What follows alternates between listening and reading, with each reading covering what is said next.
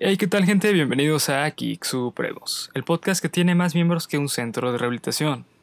Lamentablemente el día de hoy pues no podemos decir que sí somos más que un centro de rehabilitación, porque a uno sí lo metieron al centro de rehabilitación. Uno ya está de verdad en el centro de rehabilitación. O sea, ahora sí son más ahí que aquí en Geek Supremos, entonces ya, ya valió madre. Ajá, ahora sí, güey, porque tienen uno extra, güey. Así es. Eh, y pues bueno, sí, como pueden ver o pueden escuchar, eh, el día de hoy, pues lamentablemente Abel no nos va a acompañar por cuestiones personales. Y eh, bueno, Polo y yo decidimos empezar a grabar nosotros de esta forma, al menos hasta que podamos. O si no podemos, pues ya ni modo, ya, ya se jodió, ya nos van a tener que ver a nosotros, ni modo. no, no es cierto, güey. Abel, te amamos. Este capítulo es dedicado para ti. Exactamente, totalmente.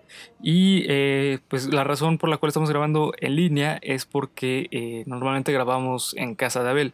Y si Abel no está disponible, pues no tenemos lugar para, para grabar. Pero esta vez traemos un episodio especial de Geek Supremos y también les vamos a traer un episodio especial de Cuéntamelo Nuevo. Eh, seguramente ya vieron el de Cuéntamelo de nuevo. Así que pues... Ya saben de lo que este, se trata. Antes de empezar con el video. Exactamente. Así que sí, este, antes de empezar con el video, Polo, ¿dónde Estoy en todas las redes sociales? como César Briseño, el César Briseño en Instagram, César Briseño en Facebook, arroba de B5 o César Briseño tal cual en Twitter. Eh, sigan a mis bandas, por favor, da Juana Band en todas las plataformas digitales. Eh, estamos sacando nueva música constantemente, bueno, no constantemente, pero hay cosas muy chidas, karaokes, sigan a los dioses de la destrucción, los dioses de la destrucción eh, en TikTok, en Instagram, en Facebook eh, y también en YouTube. Acabamos de estrenar nuestra última producción, El jinete sin cabeza, y vamos a estrenar otra esta Navidad, Honesta y Pura Navidad, una adaptación de Ranma y medio. Paso el micrófono al señor Bernardo. ¿Dónde te pueden encontrar en redes sociales? Gracias, aquí agarro el micrófono. Eh, a mí me encuentran como vhr.ruy en Instagram y Twitter. Y pues bueno, también recuerden seguir, seguir a eh, pues este Geek Supremos en las redes sociales. En todas nos encuentran como Geek Supremos. Así que pues, y acá abajo en Agradecimientos especiales, como todos los capítulos a Panda Comunicación Creativa. Eh, orgulloso patrocinador de Geek Supremos. Ahora no traigo mi taza, güey, pero siempre hay que mencionarlos porque son bien chingones. No, Samuel. sí. Sí, la neta, siempre. un abrazote, carnal. Como siempre. Hasta allá también. Eh, y pues bueno, ahora sí comencemos con el episodio 18. O con el episodio especial. 17, eh, bis, así es, 17.1.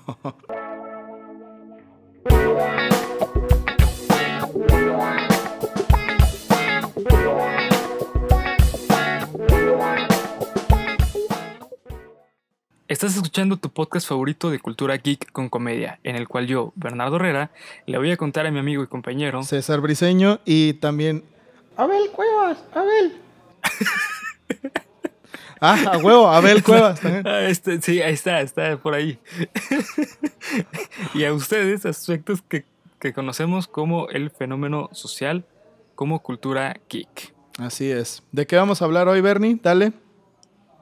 El episodio de hoy vamos a tratar un tema bastante interesante, ya que eh, pues vamos a debatir, debatir sobre las bellas artes contra las nuevas bellas artes.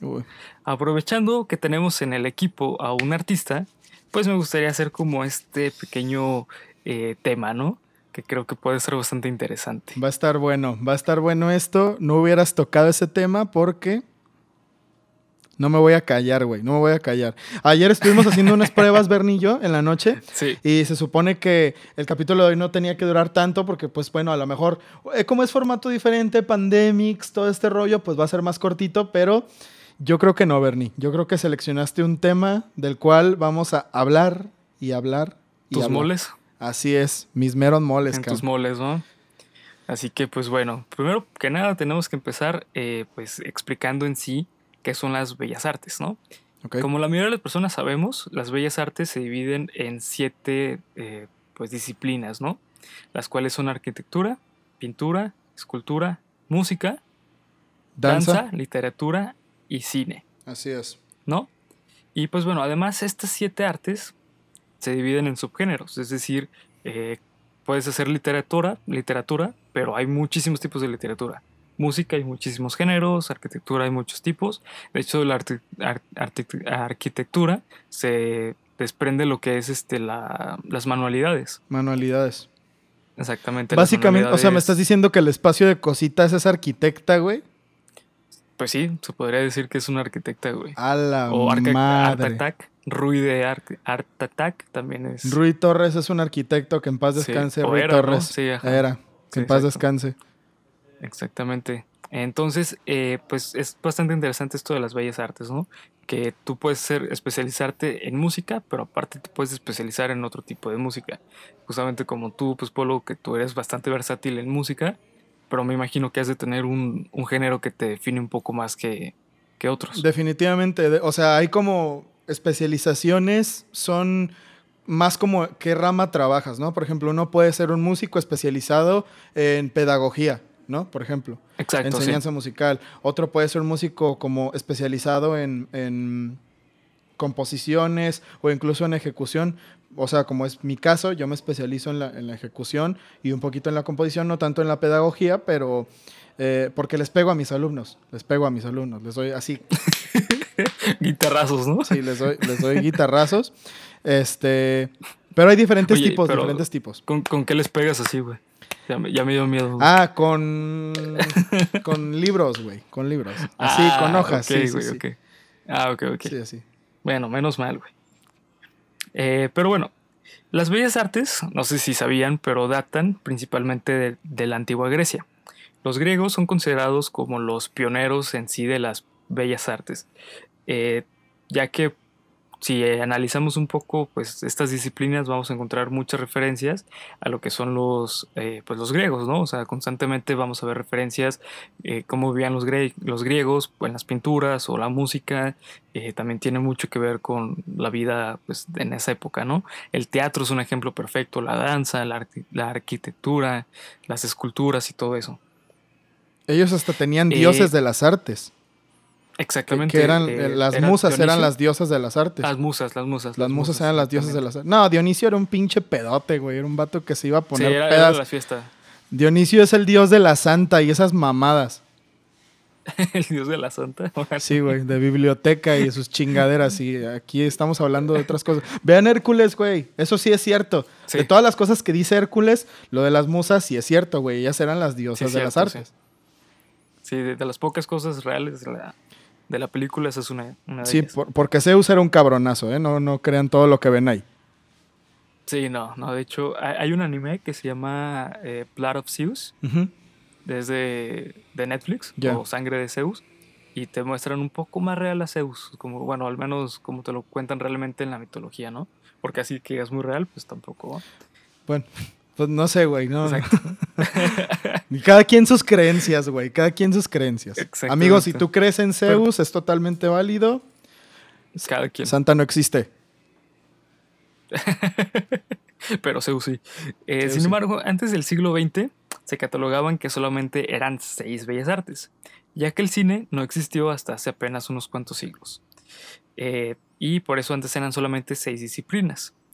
Pero antes de explicar las nuevas artes, hay que hacer un debate y hacer el debate, primero tenemos que definir qué es el arte. ¿Okay? Creo que esto es lo más importante para poder entender por qué se están agregando nuevas artes o nuevas bellas artes a esta pues este estas categorías, ¿no? Claro. Primero que nada, el arte en sí es una disciplina, ya que cuenta con técnicas y fundamentos. Sin embargo, lo más importante del arte es que es una forma de búsqueda de la verdad. Ok al igual que la ciencia, la religión y la filosofía. ¿Ok? Y en sí, la búsqueda de la verdad es una forma de explicar la realidad. Es decir, que el arte busca explicar la realidad por medio artístico. Ok. Si analizamos las otras eh, disciplinas que tratan de explicar eh, pues los fenómenos para entender nuestra realidad, vamos a encontrar que la ciencia explica por medio de cuestiones tangibles y por medio, sí, es bastante metódica. La religión, eh, por medio de cuestiones externas a, nuestras, eh, a nuestros conocimientos y nuestras capacidades físicas. Por eso la religión eh, no te trata de explicar qué pasa, sino el por qué pasan las cosas. Es algo que la ciencia no explica. La ciencia no te explica el por qué. Te explica el cómo, el cuándo, incluso un para qué, pero no el por qué. Pero ¿cuál sería la, diferencia, güey? Porque a mí se me hace que es, a mí se me hace que es lo mismo. ¿De que el para qué y el por qué? Por ejemplo, más bien, de hecho, yo creo que es al revés, güey, porque para qué, bueno, o sea, si hablas de para qué, por, ejemplo, yéndonos a, términos científicos, ¿para qué caería un rayo? Creo que eso más es, una, es más una cuestión, no sé si es entre filosófica y científica, porque claro que hay una explicación, pero el por qué es lo que la ciencia explica. ¿Por qué hay un rayo? Bueno, pues porque la fricción entre nubes es tan encabronada que desprenden cantidades de energías magníficas, o bueno, no sé, es lo que yo pienso, güey. Y, no, voy a decir, y no voy a decir tanto, güey, porque Paloma luego nos va a regañar. Paloma, no, no, ya no, ya no vamos a decir, vamos a mejorar, vamos a mejorar, Paloma. Saludos. Por ti y por nosotros. y por la audiencia. Y por la eh, audiencia. La, la, la diferencia entre un para qué y por qué es que el por qué te explica cuestiones intrínsecas. Es decir, el por qué es mm, eh, justamente lo que tú explicabas de eh, que hay un rayo porque hay fricción, eso es un para qué.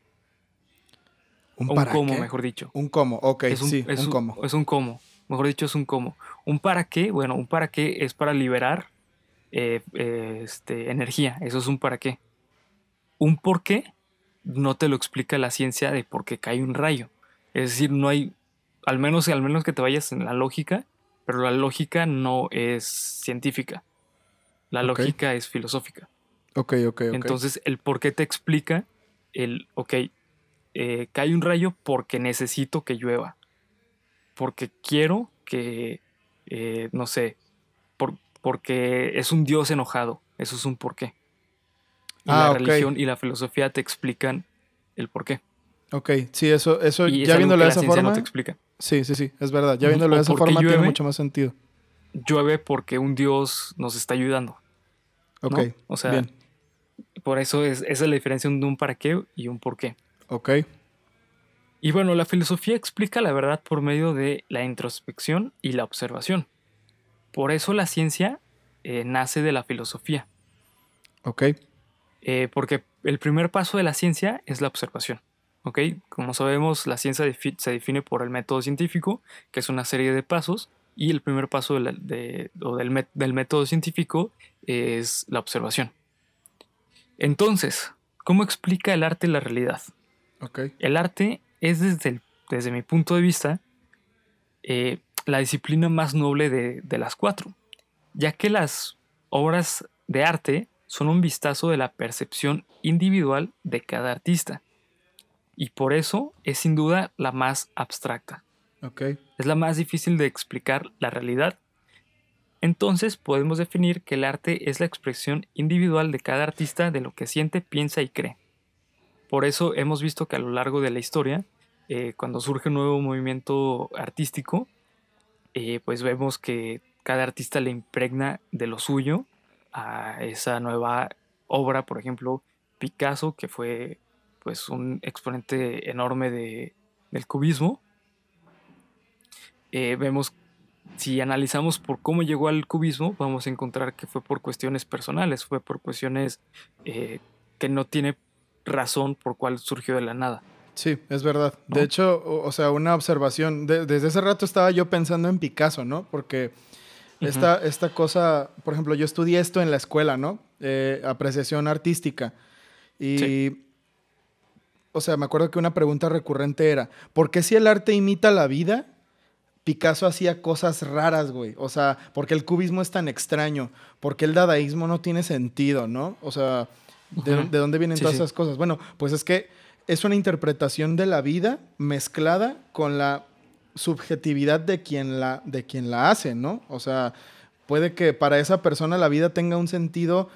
Eh, no sé si extraño, no sé si, eh, eh, no sé, es, subjetivo, es, lo cual también es, una, es una característica muy importante que es subjetivo, es totalmente subjetivo. Lo, que sea que cada quien piense es un mundo, cada cabeza es un mundo, ¿no?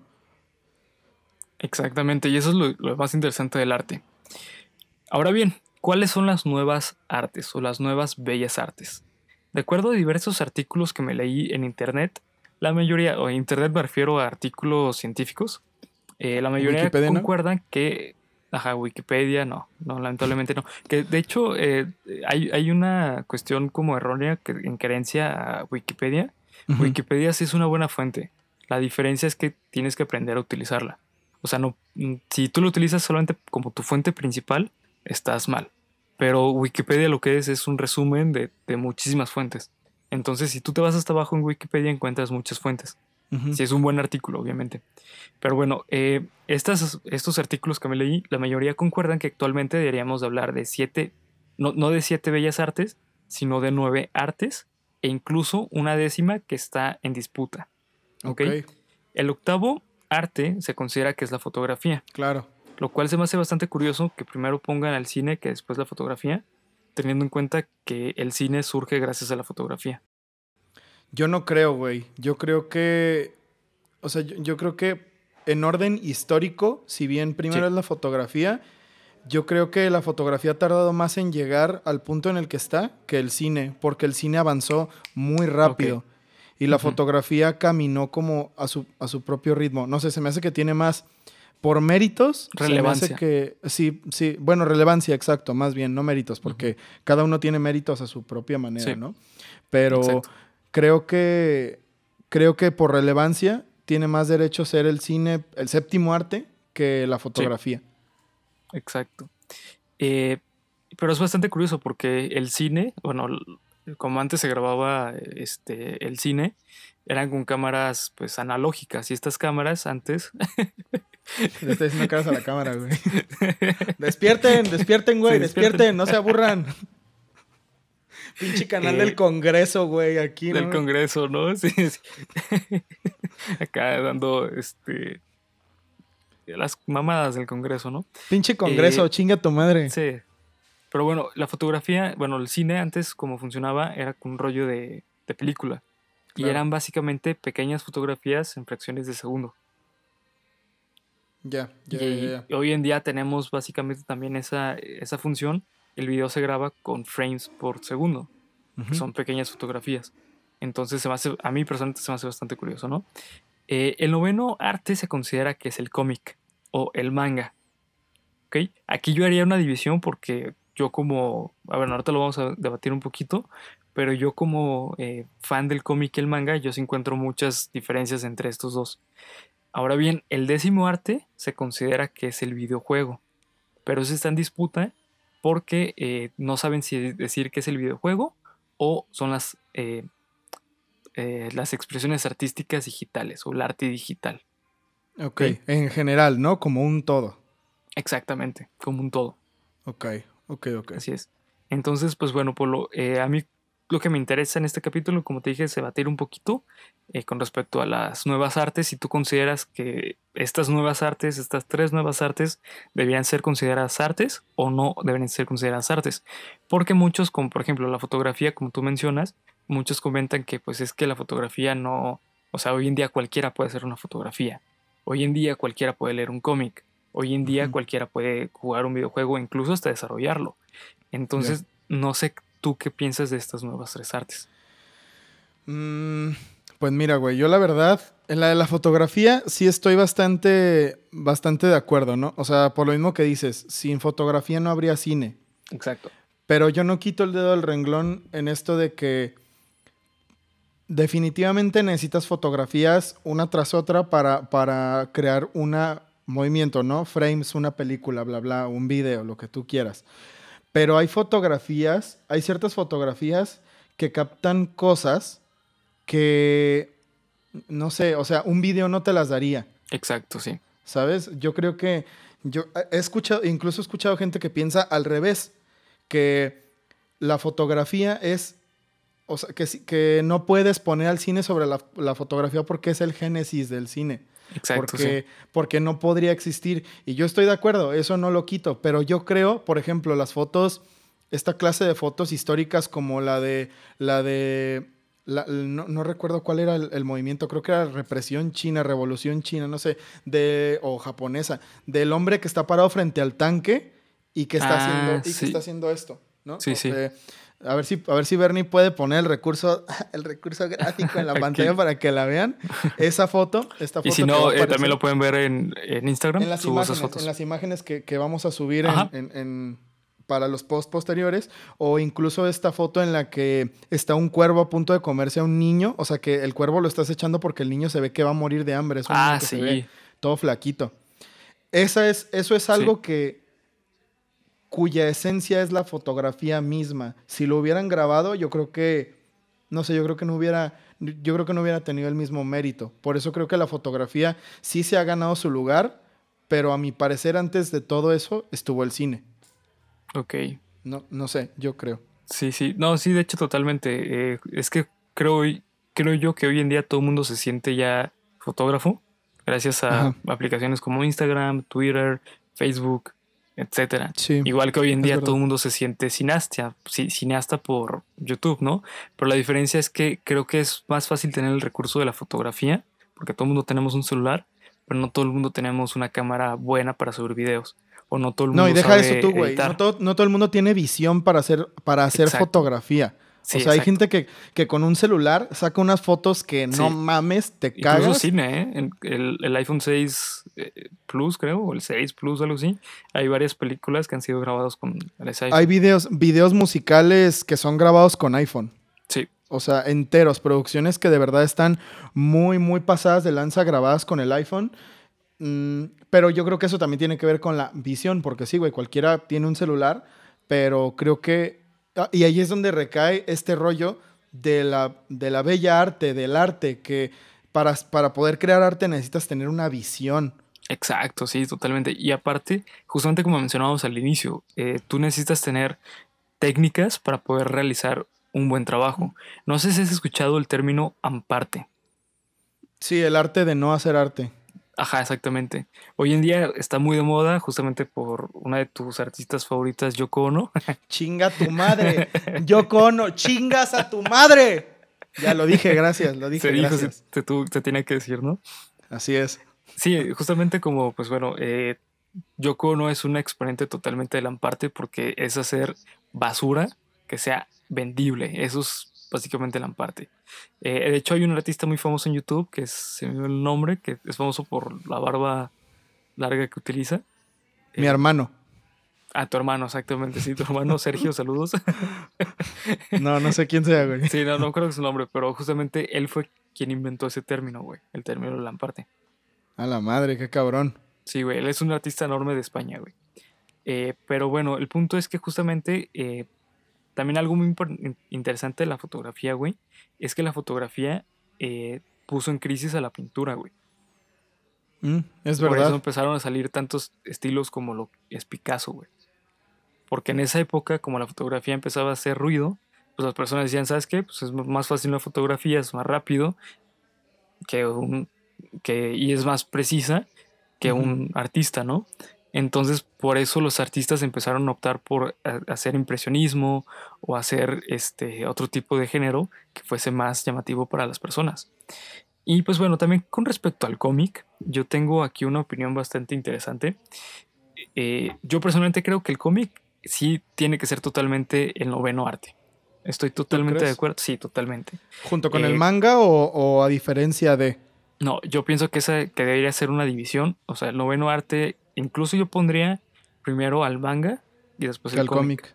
Exactamente, porque el manga surgió antes que el cómic.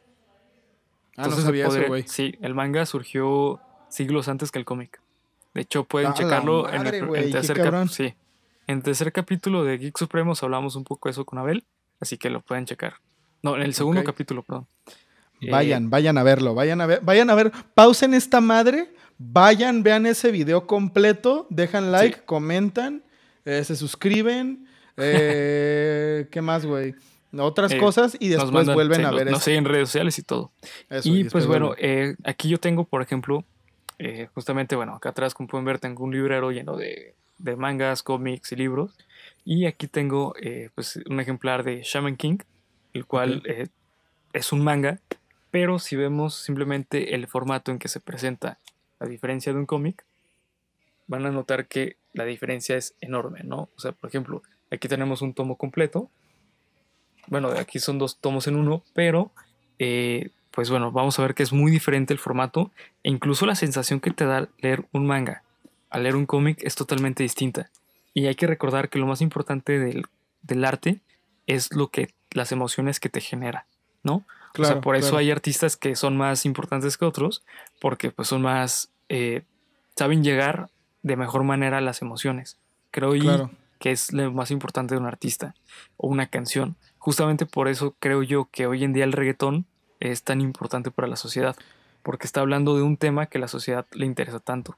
Lo cual también, el sexo. Bueno, yo creo, güey, que es muy subjetivo, güey, muy subjetivo, porque, por ejemplo, yo ahí, yo ahí pienso que el reggaetón es famoso por su liquidez, no tanto por, lo, por el sentimiento, güey. Porque, por ejemplo, yo he escuchado reggaetón, o sea, cuando eres músico tienes que escuchar todo, güey. Yo creo que no, te, no puedes llamarte músico si, ay, es que no me gusta esto, ¿no? Pues, güey, o sea, tu, tu vocación, tu, tu, no sé cómo llamarlo, tu propósito de vida te exige que conozcas de distintos géneros. Y yo he escuchado reggaetón hasta el cansancio y la neta jamás me ha transmitido una sensación tan sublime como otro tipo de música. Y yo creo que el reggaetón es, es así de famoso por lo líquido que es. O sea, imagínate un vato que va siete días de la semana a trabajar y que sale bien tarde y que ya está hasta la madre, ¿tú crees que se va a sentar a escuchar un disco para analizarlo? Pues no, güey. Sí, a Pink Floyd, ¿no? Ese vato quiere rápido, güey. O sea, quiero embriagarme y quiero. O una, o una mujer o lo que sea. O sea, quiero em, embriagarme rápido, mis que veres con la otra persona, uh, uh, uh, y ya. Y se acabó, ¿no? Pero si te das cuenta, también tiene que ver bastante con la manera que pensamos, pensamos hoy en día. O sea, vamos a ver que hoy en día, pues por el consumismo, eh, todo el mundo quiere las cosas rápidas. Y el reggaetón, aparte de que obtiene las cosas rápidas, rápido sale una nueva canción. Es cierto, es, decir, cierto. Te pega cañosísimo una canción y al mes siguiente ya tienes una nueva canción. ¿Sabes? O sea, hoy en día ah, realmente ah. no estamos disfrutando las cosas. Hoy en día simplemente estamos consumiendo. Y por eso creo yo que el reggaetón hoy tiene esa como ventaja ante otras expresiones artísticas, musicales, ¿no? Eh, y pues bueno, el videojuego, Polo, ¿tú qué piensas del videojuego? Mm, a mí se me hace que el videojuego, bueno, yo, yo creo, bueno, antes que nada, porque regresándome al orto, al orto, eh, que ok, Polo. me cae el reggaetón, cabrón. No, no, regresándome a lo otro, yes.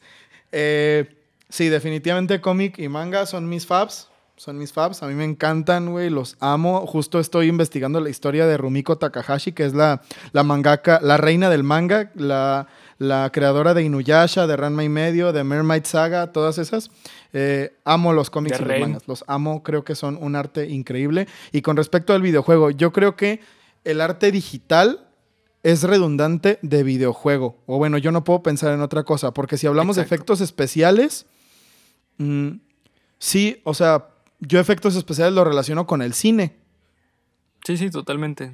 Sí, o sea, yo, yo, no sabría cuál sería la otra categoría de arte digital, o, o, al menos ahorita no la puedo pensar, que no sea videojuego. ¿Y sabes cuándo pensé eso recientemente? Hace poquito salió Spider-Man Miles Morales para PlayStation 5. Juegazo, la neta, si tienen la oportunidad de jugarlo, jueguenlo, güey, les va a mamar. O vean eh, gameplays. O vean gameplays, que fue lo que yo hice, porque pues desde luego que yo no lo jugué, güey. Pinche PlayStation 5. Sí, patrocínanos, güey. PlayStation 5, patrocínanos. Tenemos eh, seis, riñones en total en el, en el squad de, de Geek Supremos. De Supremos, sí, güey. Y yo creo que Samuel nos presta también uno, güey. Y, nos, lo, y nos lo rolamos, güey. Nos lo rolamos. Entonces, Pero. Ocho, eh, ocho riñones.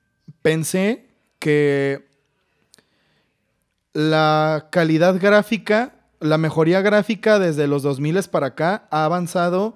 No, hasta cabrón. O sea, ha avanzado un mundo entero. Y yo creo que si fuera, yo creo que ni siquiera debería estar a debate. Para mí el videojuego es un tipo de arte porque involucra trama, involucra música, o sea, es un, es un tipo de arte tal cual. Compuesto, es un tipo, sí, compuesto. compuestos. Como el manga y el cómic también son exacto. compuestos exacto, se apoya de muchas otras cosas, se, apoya de muchos otros recursos visuales, pero por sí mismo puede ser una cosa mm, artística, artística. De hecho, para mí hasta las jugabilidades, las jugabilidades que son, que, están a gusto, que son ricas de jugar, para, para mí eso ya es un tipo de arte. O sea, para mí eso es un tipo de arte, porque complementa tu experiencia. Eh, para, para sentir, creo yo. De hecho, no, sé si te pase, pero a mí personalmente los juegos como eh, God of War y, ese tipo de, juegos de plataforma eh, o de acción-aventura, eh, se me hace muy satisfactorio el poder hacer combos, el poder ir avanzando en la historia y ver las eh, opciones gráficas y todo eso. Y de hecho, eh, justamente, pues anualmente, se de hecho se acaba de celebrar hace poco, pues... La E3. La E3 y también se celebra lo que son los, las premiaciones del mejor videojuego del año. Claro, claro, claro. Y en estos, exactamente los GOTIS.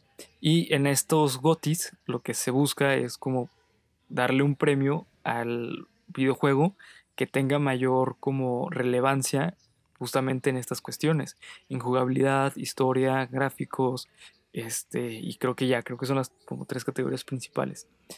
Y en ventas también creo que también tiene que ver, pero bueno, yo aquí tengo eh, también un punto bastante eh, interesante desde mi punto de vista.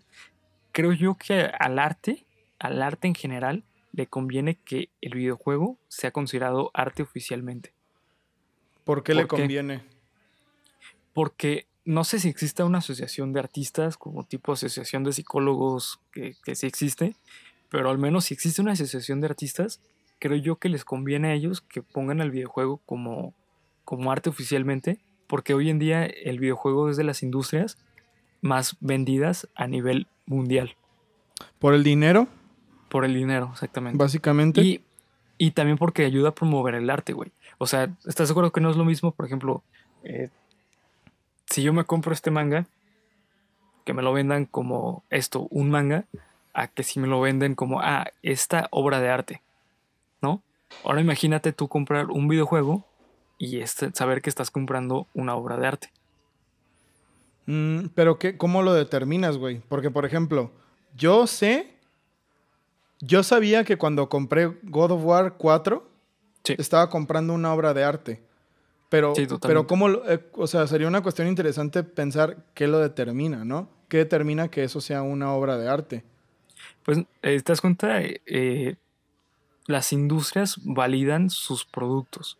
O sea, por ejemplo, si tú, si tú compras un, un vinilo, está certificado que ese vinilo, pues, fue producido por cierta compañía, ¿no? Claro. Entonces, esto le da muchísimo valor monetario y aparte le da valor intrínseco como esta cuestión de estoy comprando algo único. Es verdad. ¿No? O sea, coleccionablemente hablando, pues. Entonces, eh, hoy en día los cómics tienen eh, esa cuestión coleccionable bastante alta. De hecho, hay asociaciones que validan que el cómic que tienes es original, está en buen estado, eh, puede venderse a tal precio, etcétera, ¿no? El videojuego no tiene eso. Mm, si te das cuenta, el videojuego, al menos de que sea súper retro, pero no hay una asociación que valide que ese videojuego sí vale eso. Se vende en el mercado secundario, pues. Como no, güey, Rick Harrison en su casa de empeño tiene un experto en videojuegos, cabrón. Ah, sí, pero si te das cuenta no llega y te, te pone un sello en los, en los cómics. puta madre, entonces, y en, las figuras y todo. Te engañaron, Polo. Chingada madre. Esos bastardos me mintieron. Esos bastardos me mintieron, cabrón. Exactamente, o sea, no te ponen un sello de decir, ¿sabes qué? Este videojuego, eh, si tú lo llegas a vender en internet, tiene que valer tal precio. O sea, no está estandarizado. No, pero ¿sabes qué? Se me hace importante e interesante como pensar Imagina, imagina una obra de arte, ¿no? Cuando alguien, así rápido, güey, obra de arte, ¿qué te imaginas? Una pintura. Una pintura, ¿verdad? Sí. Ok. Una galería de arte. Ok. Obra de arte, ¿qué pintura te imaginas en específico? Eh, ah, los relojes de... Ok, de, Dalí, ah, ¿no? De Dalí, ajá, Dalí, Dalí. Vamos a pensar en esa obra de arte. En su momento, en cuanto salió, miren, soy Dalí, esta es mi pinche obra mamerta de los relojes que se derriten. ¿Ya es una obra de arte o pasó tiempo hasta que fue una obra de arte, no? Yo creo que, desde, que la, desde que la presentó, para mí, habría sido una obra de arte porque representaba cosas muy cabronas. Pero ¿por qué el cómic no es visto así? ¿Por qué Action Comics 1, es decir, el primero de Superman, ahora es porque ni siquiera ahorita es considerado como obra de arte. Pero ¿por qué vale tanto dinero? Muy cierto. ¿Cuál sería, ¿cuál sería la diferencia? Es que eh, es el inicio de, del cómic, ¿no? O sea, del cómic moderno. Y también aparte, eh, mm, tengo entendido, no, no, corrígeme si estoy equivocado, pero yo tengo entendido que eh, Dalí no fue famoso hasta que falleció. Ok.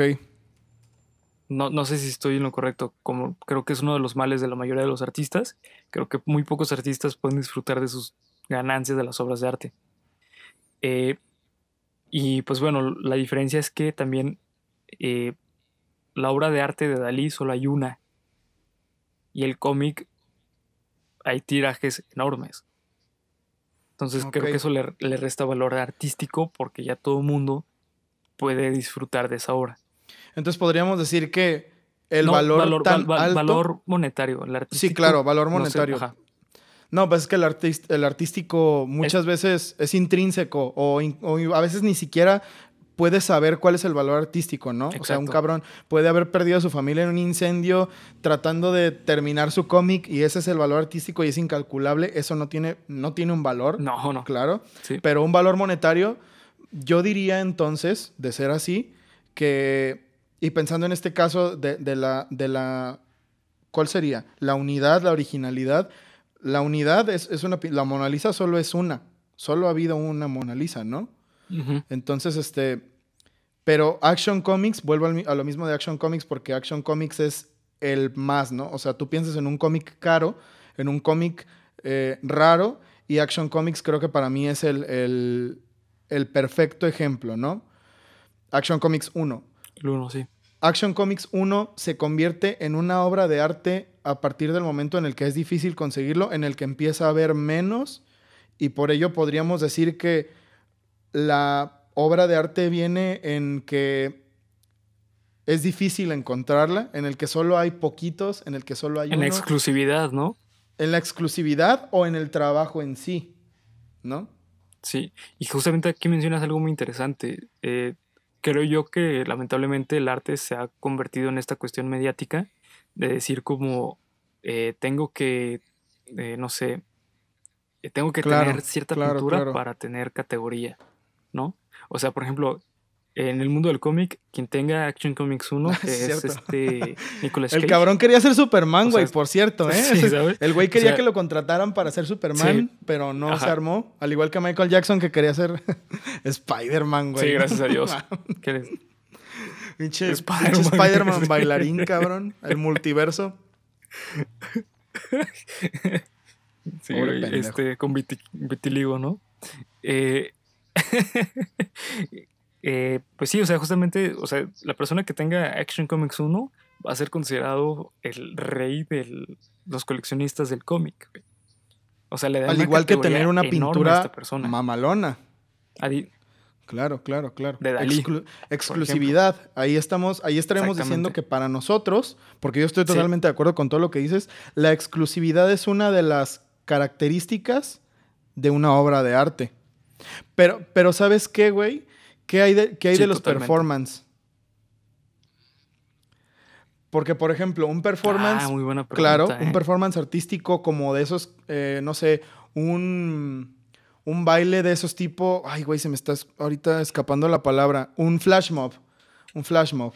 Eh, es exclusivo, pero no sé si lo podrías considerar como una obra de arte. Pero, por ejemplo, una exclusividad es que vas a la Concomics y en el Artist Alley, cuando invitan a, dibujantes muy cabrones, ellos te hacen los dibujos ahí. Pero ¿por qué no valen millones de dólares si es lo mismo? Sí. ¿Sabes? Eh, no, eh, es que también tiene que ver, bueno, creo que la cuestión monetaria tiene que ver con la oferta y la demanda. Eh, no sé si sabías, por ejemplo, normalmente si tú tienes una firma, de un artista o de alguien famoso, eh, le da cierto valor. Sin embargo, si está dedicada. Ya, ya entiendo, ya entiendo, ya entiendo. Sí, es verdad. De hecho, hasta puede quitarle el valor totalmente. Lo cual está cabrón, ¿verdad? Porque digo, si. Entonces, si Paul McCartney le firmara su disco a, a Jane Watson, pues no manches, yo se lo compro, güey. Así, güey, no mames, pues por la firma de Paul McCartney. Aunque bueno, tiene razón, tiene razón, güey. Quizás eso ya radica un poquito más en el fanatismo y no tanto en la firma firma, porque pues tiene una dedicación, güey. Sí. Sí. Pero, por ejemplo, imagínate una firma de Una dedicatoria, discúlpenme, discúlpenme, una dedicatoria. Dedicatoria. Sí, una dedicatoria, sí. ¿Una que dijiste tú? una firma con dedicación o dedicatoria a Ringo. Güey, es que yo no puedo dejar, yo no puedo dejar de pensar en esa mamada de la dedicación, güey, porque una firma con dedicación así agarra el pinche cuerno y ¡No mames! ¡A huevo! Che, firma así con dedicación, cabrón. Sí, güey. Rompe el pues papel, ¿no? Ah, o sea, hay cartas, por ejemplo, hay, una, hay un manuscrito de, creo que es Dear Prudence o Ayúdenme, amigos de, de, Geek Supremo. No me acuerdo qué canción. Un manuscrito de esos de John Lennon originales para el White Album que está dedicado a Yoko. Ok. Probablemente es la balada de John y Yoko, alguna de esas canciones mierda que nadie valora, pero bueno. Este. Y, ah, vale millones, güey. Esa madre la compraron, creo que por. ¿Qué? 70 mil libras, una cosa así exagerada, una, una cosa exagerada. Y ahí hay una, como dices, hay una dedicatoria, pero el valor es casi el mismo. ¿Será porque la otra persona también es famosa? Sí, exactamente. ¿No? O sea, creo que eso incluso le puede dar un poco más de valor. Y justamente creo que esos son los cómics que tienen mayor valor. Por ejemplo, yo aquí tengo uno. Tengo el número cero de Bloodshot, Este, este cómic es un cómic eh, de una editorial de aquí de México que es Camite, pero la editorial original es Variant. Y esta portada en, específico es la portada del número cero, que es como un origen del personaje o un one shot, el cual el artista es Oscar Pinto. ¿Ok? Oscar Pinto es un artista mexicano, eh, un dibujante, eh, Saludos, Oscar Pinto. Si llegas a ver Geek Supremos, algún día te vamos a tener de invitado, güey. Algún día te vamos a tener de invitado. Sí, sí, saludos. Y tú tienes la firma, tú tienes la firma de Oscar Pinto. Sí, es un tipazo, ¿eh? Yo lo conocí, es un tipazo. Sí, de Oscar Pinto, exactamente. Entonces, este cómic en sí no es tan, no es tan valioso. O sea, este cómic, pues, o sea, salió en masa, es un cómic muy fácil de conseguir. Hoy en día lo sigues consiguiendo. Sin embargo, no todos tienen la firma de Oscar Pinto. Entonces eso le da muchísimo valor. ¿Qué digo?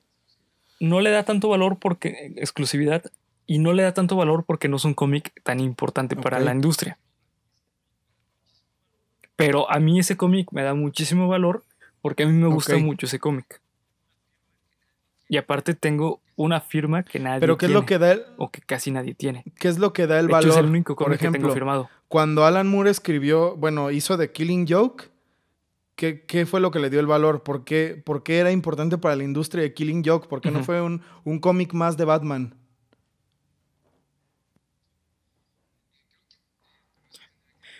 Eh, creo que eh, primero se tendría que definir, aquí nos vamos a meter un poco filosóficos, pero tendríamos que definir cuál es el valor o qué valor es el que estás buscando. Porque, por ejemplo, valor artístico, eh, ese cómic es súper importante porque cambió la industria del cómic. ¿No? Y valor monetario, pues bueno, es vale muchísimo porque es un cómic que fue único en su momento. Exclusividad nuevamente. Entonces tenemos que buscar en sí cuál es el valor. Exclusividad nuevamente. Volvemos a caer a lo mismo. Exactamente, exactamente. La, exclusividad es lo que le da los diferentes valores. Eh, y justamente para mí el arte, creo yo que mientras tú como artista, eh, porque bueno, yo soy escritor pues, frustrado, porque bueno, no frustrado porque lo sigo intentando, pero eh, creo yo que como artista uno tiene que buscar que lo que estás haciendo te está satisfaciendo.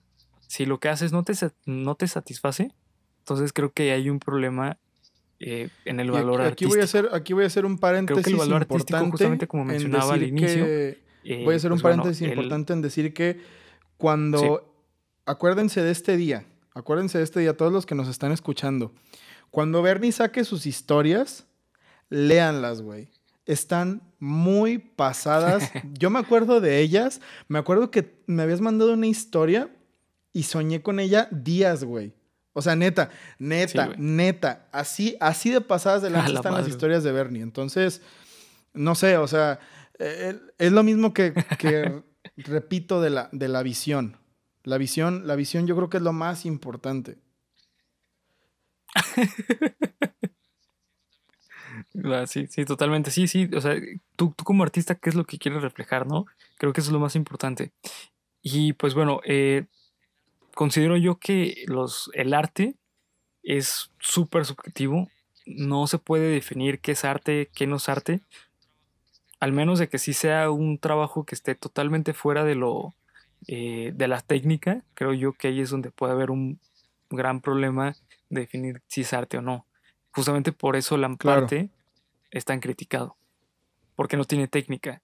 Es decir, yo puedo pintar esta, eh, esta puerta de color azul y decir que refleja el cielo eh, vacíos y nubes y, no sé, inventarle un choro mamador. Claro, güey. De hecho, para mí también estas, estas cuestiones de arte abstracto y todo ese pedo, comillas, ¿no? para mí están muy a debate, güey. O sea, hay gente que sí me la caga de que, no, es que no la entiendes, es que no te metes en, en, el papel del artista. Güey, es que, ¿cuál es el mérito? O sea, ¿cuál es el mérito? Porque yo, para mí, háblame de un contexto importante cuando me vengas a hablar de, no sé, o, sea, háblame a mí del grito, ¿no? De, de Edward Munch. Esa, esa pintura, güey, tiene un contexto. O háblame del autorretrato de Van Gogh, ¿no? O sea, esas cosas, aunque si bien no fueron famosas cuando él vivía, a su muerte todos empezaron a estudiarlas y a darse cuenta de que la técnica detrás de eso era tan cabrona que no tenía, que no tenía forma de no ser algo importante, algo famoso, algo grande. Pero yo digo, estas pinturas que están colgadas en los museos de arte moderno, que son trazos, o sea, de un güey que agarró una brocha y le hizo así al pinche lienzo, no sé, para mí, y que no, es que esto representa, sí, güey, o sea, como no ¿no? Para mí no alcanza a ser algo ni siquiera importante. O sea, y he visto muchas cosas. A mí, a mí, hace rato que decías este rollo de, es que una pintura no te puede llevar al, o sea, por eso los artistas recurren a estos trucos de, bueno, no trucos, a estas corrientes empezaron a evolucionar para hacer la pintura más eh, interesante, para tener con qué eh, batallar contra la fotografía. A mí una fotografía y en este caso que estamos hablando, una, una pintura abstracta nunca me ha eh, llevado a un estado tan grande como la primera vez que vi una pintura de colección así de Picasso en persona. Güey, esa vez casi casi lloro. Me acuerdo que la vi fue de, no puede ser, güey. O sea, como que te pones a pensar en todo lo que conlleva el contexto histórico en el que estaba, en sí quizás un poquito la fama de Picasso, o sea, pero te lleva a un estado en el que la ves y es, güey, esto es, esto es otra cosa, o sea, esto es, esto es más allá de lo impresionante, esto es sublime, esto te sublima, te lleva a un, estadio, a un estado muy, muy, muy, muy alto. Y una pintura abstracta para mí, no, güey. Para mí la verdad sí, totalmente. Ok. Sí, no, ni para mí. Sí, güey. Eh, para mí incluso cae en lo ridículo, güey. O sea, creo que... Sí, no, creo que fue Kant quien habló sobre lo sublime y lo ridículo, ¿no? Es cierto. Sí. Y justamente es lo que menciona, o sea, que hay una línea muy delgada entre lo sublime, o sea, que es lo que te hace sentir bien, que es lo sublime, y lo ridículo. Eh, y justamente creo yo por ejemplo, eh, a mí me encanta el cómic, pero sinceramente el cómic moderno no me gusta nada. Hoy en día no estoy leyendo nada, eh, al menos del cómic convencional, no estoy leyendo absolutamente nada. Llevo años sin leer nada de cómic de superhéroes, porque para mí caí ya en lo ridículo. Y el manga shonen clásico, o el típico, tampoco me gusta. El shonen es el típico de acción. Por ejemplo, Dragon Ball, este... Shaman King es un shonen, pero es un shonen de hace unos años y, todavía no caía en lo ridículo que todo hoy en día parece que en Japón tiene que ser. Es que está de moda, güey. ¿No? Que para mí eso cae en lo Sí, exactamente, para mí cae en lo ridículo. Justamente, incluso hasta Dragon Ball ya vimos cuestiones bastante tontas que vemos a. Eh, no, y de hecho te voy a decir una cosa, güey. Una cosa por la cual también he sido bastante, bastante criticado es que A mí me parece que Dragon Ball Super ya es una madre que se fue a la chingadísima con su trama. Y, no me malentiendan, o sea, a mí me gusta Dragon Ball Super, mi banda se llama Los Dioses de la Destrucción, me gusta, pero creo que... Y, probablemente está también este de, ay, pues es que antes también eran aliens malditos que se peleaban. Y sí, güey, pero antes era más serio. No sé, es, este rollo de que ahora Goku es un pendejazo que no le importa a su familia y nomás quiere pelear y le vale madre todo. Eso no había antes, güey. En la saga de Cell, en la saga de Cell se veía como Goku era un papá así.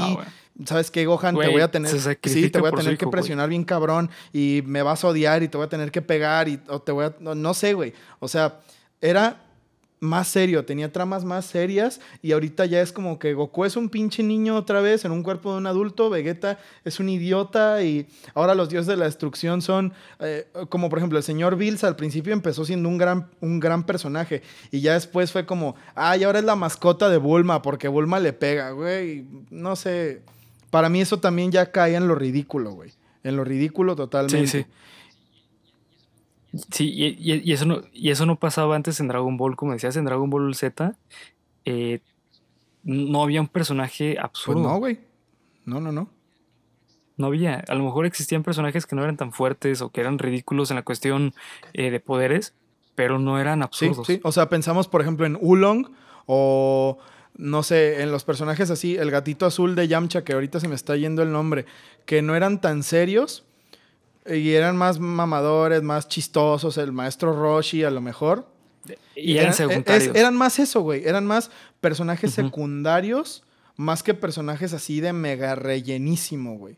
Porque ahora parece que todos se están convirtiendo en personajes de relleno, güey. Exactamente. O sea, no sé, no, no, no sé. Creo que, creo que ahí entras en que lo desvalorizas. Creo que eso le resta un poquito de valor, a mi parecer. A mi parecer. Sí, totalmente. Sí, yo totalmente estoy de acuerdo. Y pues bueno, eh, ya para ir cerrando el, tema, Polo, no sé si tú eh, consideres que se debería de agregar un onceavo arte o agregar otro tipo de arte. Yo creo que, yo creo que sabes que una nueva revolución del arte va a venir con la revolución de la ciencia que va a pasar en este siglo. Yo siento que algo va a tener que ver. Eh, últimamente se está hablando mucho del, del Neuralink de Elon Musk y yo creo que a partir del Neuralink va a haber, va a pasar algo con la humanidad, algo diferente. No, no sé qué, no sé decirles qué. Mm, incluso yo creo que después de este rollo del, del, coronavirus, va a pasar algo diferente. La humanidad va a empezar a tomar un curso diferente y vamos a llegar a un punto en el que va a haber nuevas tecnologías que van a ser consideradas o que van a ser usadas para crear arte. Pero en este momento no sé, en este momento creo que estamos avanzando mucho. Por ejemplo, dentro de este mismo tema, y ya rápido para no irnos tan largos, se me hace que un artista que está avanzando muy rápido y que siempre ha avanzado muy rápido, pero que ahorita se está yendo como otro nivel, es Bjork. Bjork es una, es una cantante que no sé, o sea, ah, tienes que escuchar a Bjork porque yo no te puedo explicar. Es como música electrónica, pero no es música electrónica, es, no sé, es el sonido de la naturaleza hecho música electrónica. Y Bjork es un artista que desde hace muchos años estaba muy adelantada a su época y ahorita todavía está adelantada a su época. Es música lo que hace ella, pero crea conceptos visuales que son increíbles. Entonces no sé si la evolución de la música sea totalmente, eh, o sea, si llegue a recaer en que lo audiovisual ya va a ser una sola cosa, no va a ser audio y visual. Vas a necesitar lo audiovisual junto para crear otras cosas que te, que te lleven a más niveles. Yo sé que lo audiovisual ya existe como tal junto, pero que en un futuro ya no los podamos separar, quizás, no lo sé. No sé, es, difícil hacer una predicción con tantas cosas que están saliendo ahorita. ¿Tú qué dices? Sí, no, totalmente. Eh, híjole, la verdad yo también creo que eh, conforme va avanzando la ciencia, eh, va avanzando la sociedad y por ende el arte también se tiene que redefinir. Justamente por eso cuando empezamos a llegar a la luna surgieron tantas historias de ciencia ficción. Claro. Entonces yo creo que en el momento en que tengamos mayor avances vamos a encontrar muchísimas historias nuevas, vamos a encontrar arte nuevo. Eh, incluso hasta expresiones artísticas nuevas o movimientos artísticos. Eh, no sé, hubo un tiempo que justamente regresándolo a la luna, pues cuántas historias de viaje al espacio no surgieron. Ahora me imagino si, si justamente lo que tú mencionas, el nuevo proyecto de, de Elon Musk, entonces no me imagino a qué vamos a llegar, ¿no? Vamos a llegar a un arte. Es, no sé, güey. Es muy cabrón. Es muy cabrón. O sea, de hecho, eso hasta da un capítulo completo. Sí, va, a ser, va a ser algo muy interesante. Totalmente estoy de acuerdo que conforme vamos avanzando. eso hasta da un capítulo entero, como de, no sé si de Cuéntamelo de nuevo o de Geek Supremos, en el que podemos hablar de que con el Neuralink estamos hablando de que vamos a entrar a una nueva etapa de la humanidad. Porque los que usen Neuralink y decidan implantárselo, que creo que es un chip o va a ser un chip o una cosa así, pues ahora van a ser cyborgs ya no van a ser humanos.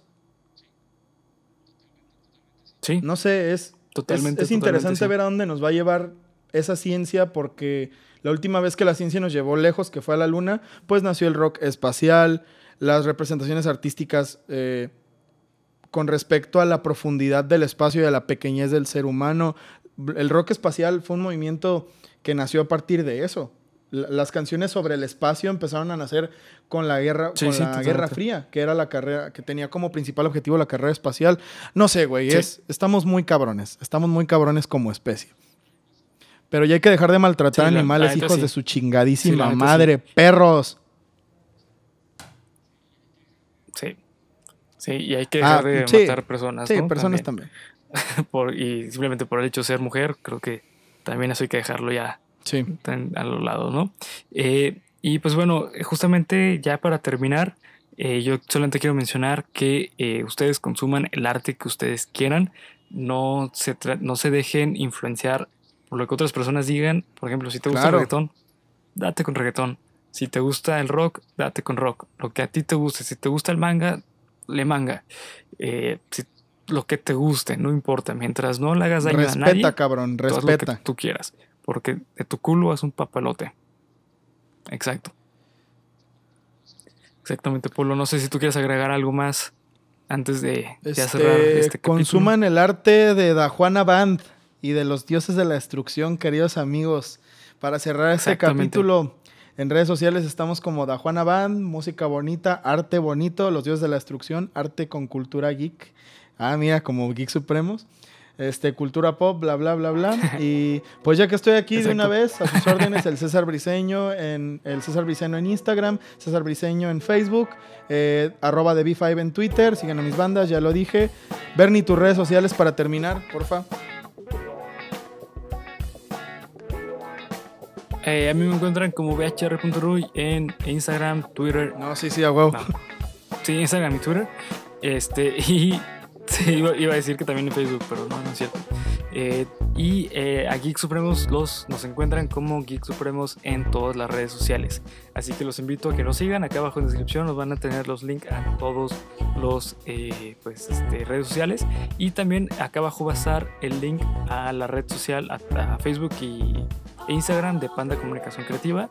Que si ustedes quieren el mejor souvenir para recuerdos, para su empresa, etc. recuerden que la la mejor opción es este Panda Comunicación Creativa. Le mete un putazo en mi celular, ahorita checo. Ay, cabrón. Pero bueno, pues hasta aquí el episodio de hoy. Gracias por ver, comentar y suscribir. Recuerden eh, este, disfrutar su viernes supremo. Hasta luego. Bye.